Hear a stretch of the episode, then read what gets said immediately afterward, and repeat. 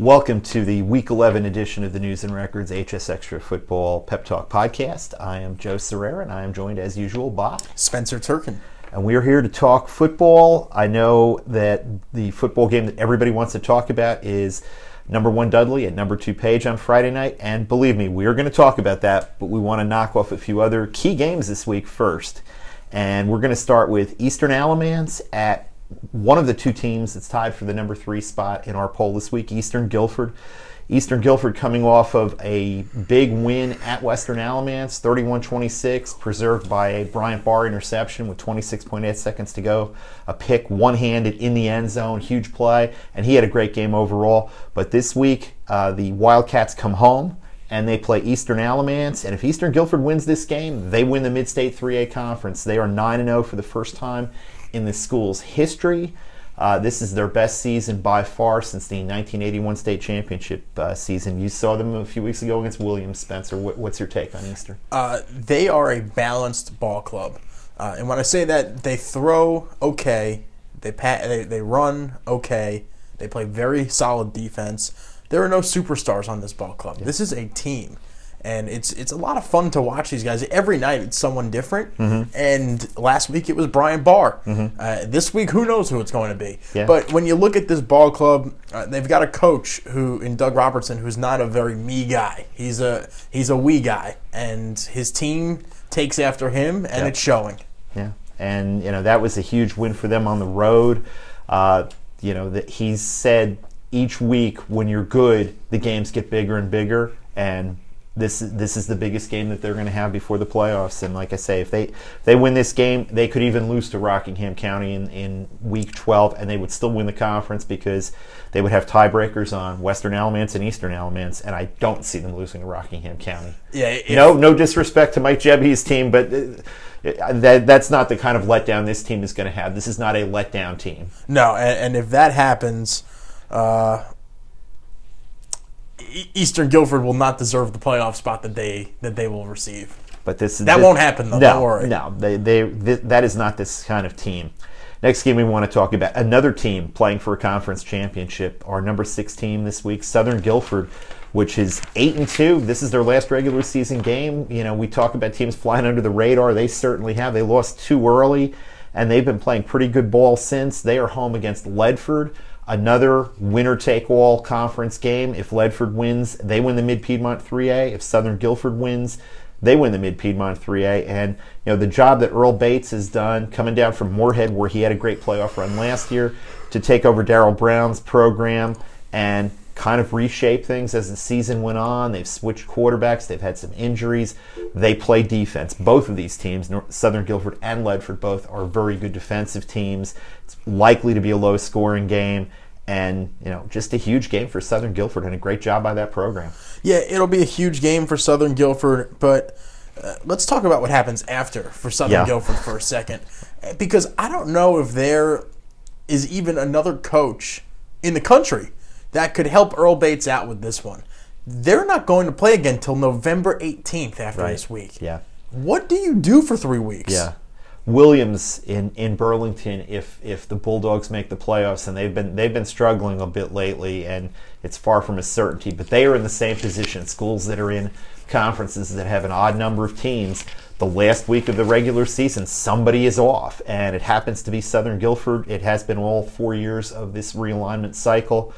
Same with Williams. You know, both of those teams could could be uh, sitting from the 28th of October to the 18th of November. And as you say, how, do you prepare? You're not allowed to scrimmage. Uh, you know, if there were to be a scrimmage, I don't know that anyone would uh, say anything about it.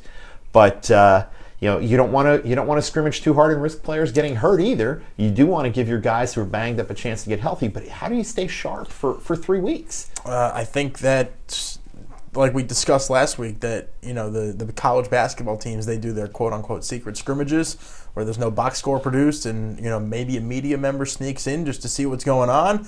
Um, I think that's what we're going to see. Yeah. And uh, look, you and I have not spoken to Earl Bates about that yet. We don't know what their plan is, but all I'm saying is that if I were Southern Guilford, I would make sure that there is a secret scrimmage taking place somewhere somehow Yeah, you, you've or at got- least a seven on seven. yeah, you've got to keep your kids sharp, and you know it's it, it's a difficult situation. We talked at some length last week about the challenges presented by uh, Hurricane Matthew in the aftermath in the eastern part of the state, and, and the NCHSAA's decision. We we kind of voiced our opinion on that one, but. It does put Southern Guilford in a very difficult position, and Williams also. Last game we want to talk about before last appetizer before the uh, the main course is number eight Northwest Guilford at number ten Southwest Guilford. Uh, two teams that uh, it's getting late in, and they need to to wake up if they're going to get into the playoffs and do some damage. Uh, Northwest uh, coming off of a difficult loss to Glenn, 47-45.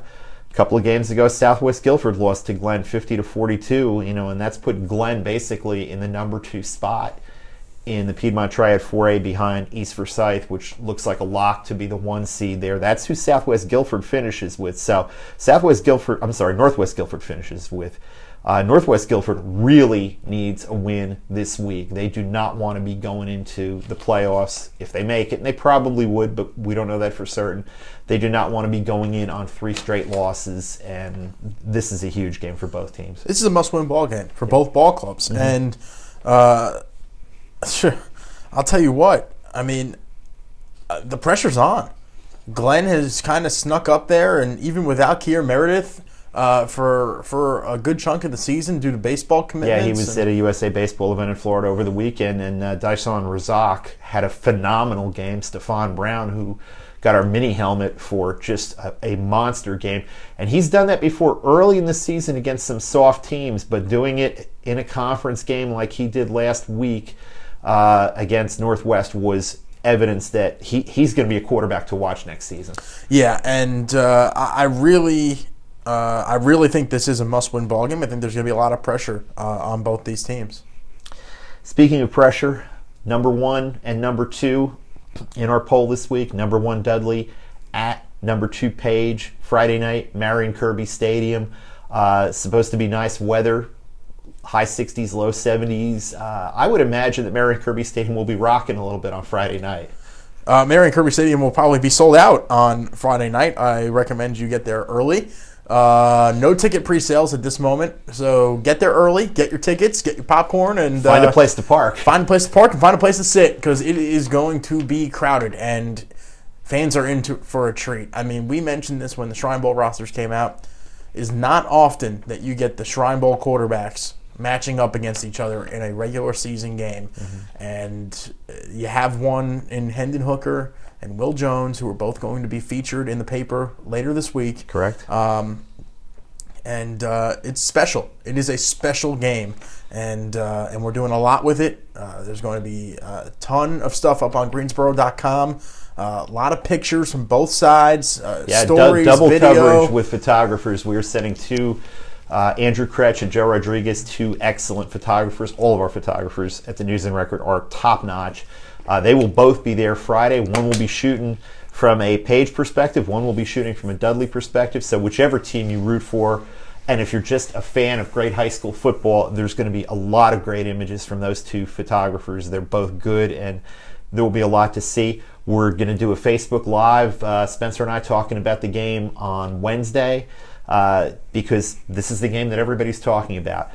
You know, let's let's break it down a little bit. Dudley, when they have the ball, you mentioned Hendon Hooker, obviously, but there's more to Dudley than that on offense. Uh, there certainly is. Dudley's a run first ball club. Always, Whether it's Stephen Hen- Davis as coach. E- whether it's Hendon running or Ezra Perkins or Zarik Rush Foxworth, uh, they're running that football 1st And then, if you even try and bring eight into the box, Hendon's going to go deep on you. He's going to flick his wrist, and the ball's going to go 45 yards down the field as if it was just on a little string, and it's going to drop right into one of his many targets that he has uh, out along the outside. And- Thomas Young or DJ Cross and or, or, as or John said, Zealous. John or, Zealous. I, I mean, you name They're them. all big, fast, athletic, and targets. good, and they don't drop passes. Right.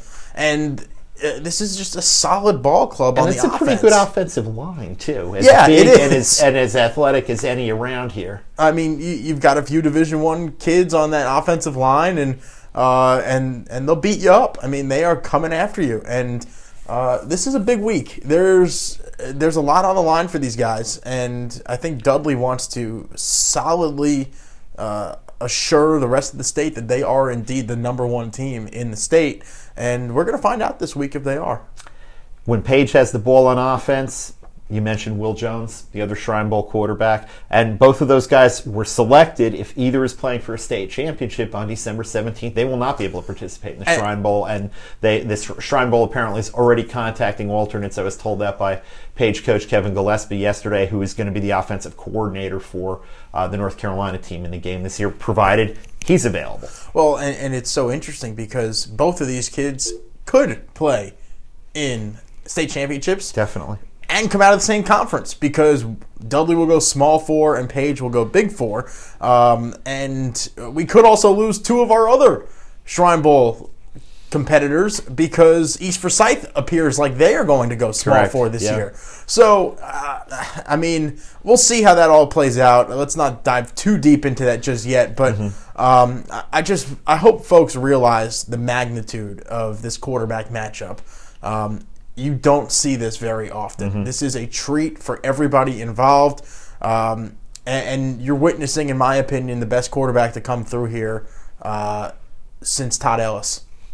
Yeah, I don't I don't think that's an exaggeration. And you know, in Page's Will Jones, you've got a kid with tremendous upside. Six six four, six five, over two hundred pounds now. Great arm, uh, a smart quarterback. Not that not, Hendon Hooker is obviously also two very smart quarterbacks. And Will Jones, we've talked about it before, does not get a lot of credit for his mobility and running ability, but he extends a lot of plays by moving around and not just taking off, but moving around, resetting the pocket, finding his footing, looking downfield, resetting and making a good throw, making throws to receivers who know how to come back to, to the ball. And he, he can pick up some yardage in, in the read option too. Uh, look, they both make throws that when you go back and watch them on film, you're like, holy cow, how did they do that? And and we've spoken to both of them about this before, and they even sometimes are like, yeah. I probably shouldn't have thrown it, but it got there. It's all good. We made it. So uh, they do things because they're that freaky. And because they have they have trust in their receivers, they throw trust to in their spots. receivers. They have trust in their ability, and they have supreme confidence that they are going to get the job done. And and sometimes there's there's no reward if you don't take the risk. Right. Uh, these two will take some risks. They will reap the benefits of those risks. Risks, excuse me. Mm-hmm. Um, uh, when it comes time for Friday, and I'm expecting a pretty good battle. big question for Page and, and for Will Jones and the offense. Uh, the status of running back Javon Leake. He he sprained an ankle against uh, Smith last Friday night. Everybody in town is talking about that. Is he going to play? Isn't he going to play? Don't know yet. Uh, if he is unavailable or limited, that's going to make things tougher on Will Jones and their offense. They do have a couple of running backs. Uh, Kevon Page, backup running back with a, a great name for Page High School, played well in uh, Javon Leake's absence Friday night. Uh, Micah Gafford, a small back but a nice change of pace and a good receiver out of the backfield. You know, if they if Dudley's defense, as good as that defense is, and it is very good, can make Page one dimensional and force them to throw, that's going to make it a lot tougher on, on Will Jones. Obviously, uh, a couple of coaches uh, in the past week who I've talked to say that, that they think Dudley's front seven is as good as any in the state, and that's comparing them to Mallard Creek and some other very, very strong teams. You've you've seen them, Spencer. What do you think? Uh, look, their defense is, is phenomenal. And this is a defense, though, that is a little different from years past um, in that the Division One guys are in the secondary and the, the team guys are up front. And usually for Stephen Davis, he's got one or two of each Right. in each level Each of level, the field. yep. But his entire secondary is full of college football players. Um, and I think that that helps his front 7 It's just my opinion um, that teams know that they are going to have a very small window to get the football into when it comes to their receivers. Uh, and balls are flowing towards that front seven. The front seven is no joke, and they're racking up tackles. Yeah, and when you talk about that secondary, that secondary allows Dudley when they want to bring pressure to to just leave those guys on an island, and let them play man to man. And when Dudley can bring five, six, or seven defenders at your offensive line, they're going to they're to get to your quarterback unless it is a a one or two one or three step and quick throw. And even then those those defensive backs are going to be up in press coverage and they're going to make it very difficult for you. Page's defense uh, maybe not as good as last year. They had some great guys on defense last year. Elijah diarasuba jeremy level who were both at appalachian state you know, they, they lost some guys off that defense, but there's still a lot of talent back there. Alan Teasdale is a very good player. Alex Gray is an excellent linebacker. Tyler DeBurry, a small but very quick, Physical. strong, physical defensive lineman. Their defensive line is much smaller than Dudley's offensive line, but they get in three, four, five, six man fronts. You don't know who's coming, and they're slanting. They're doing all kinds of different things that are disruptive that lead to big negative plays, but also lead to some risk. It's a risk reward defense. You, know, you can be small along the line if you're pulling offensive linemen down to the ground with you and giving the ability to the linebackers to see through the backfield and Right. understand what's going on. Mm-hmm. But you have to do that quickly. And Right. There are only so many times that an offensive lineman is going to allow you to do that. Right. After about the third or fourth time, someone's going to get angry and they're going to hit you across the face, probably. uh, I mean, it- That it's never just- happens. It's just the way it is. And, you know, in high school football, sometimes the illegal hands to the face gets called and sometimes it doesn't. So, uh, I, I mean, you do that at your own risk. It's kind of like throwing a cut block in the in the trenches as well. You can only throw so many before someone gets angry. Right. But at the same time, if you're Page, you're going to have to pull down those big offensive linemen because you have no choice. Right. You have to let the linebackers see through to the next level. that's pretty much our, our assessment on that game. It's going to be a great game to watch. I'm looking forward to covering that. Uh, I know, Spencer, you're not going to be able to be there because of other uh, work related responsibilities for Yes. uh, Savannah State football, correct? Yeah, yeah. Uh, I'll be down. Uh, I'll be down in Georgia, uh, calling uh, their homecoming game. is It's also homecoming at Savannah State this week. As it is at A&T, as everyone in Greensboro knows. Yes. And Uh, we'll know if they're trying to get anywhere Friday, Saturday, or, or Sunday morning. leave early. That's right. Just leave early. The party started earlier this week here in town. It, it's uh, and A and T does just such a great job with homecoming. Definitely. and the whole city really gets behind it. And and this is just a small part of it. This football game this week is a nice treat for a lot of Greensboro Aggies Mm-hmm. um, who who are going to be out and and could see some future potential Aggies. I mean, there there are some definitely. guys on these on these two teams, Page and Dudley, uh, who are Division One ball players and could play Division F, you know, Division One FCS ball. Mm-hmm. Um, and and A and T is rolling and uh, arguably one of the top fifteen or ten FCS programs in the country Correct. right now. And uh, you know, homecoming is going to be a lot of fun up here, and uh, this should be a nice little uh, appetizer meal for the homecoming game on Saturday. Definitely. As Spencer mentioned, we have uh, feature stories coming from Spencer on Hendon Hooker, Dudley quarterback.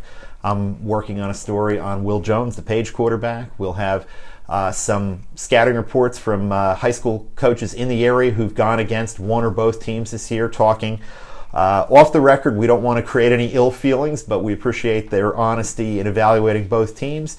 We're going to have our predictions in Friday's uh, News and Record print edition. They will go up at uh, 4 o'clock or so on Thursday if you want to get a preview of that at hsextra.com.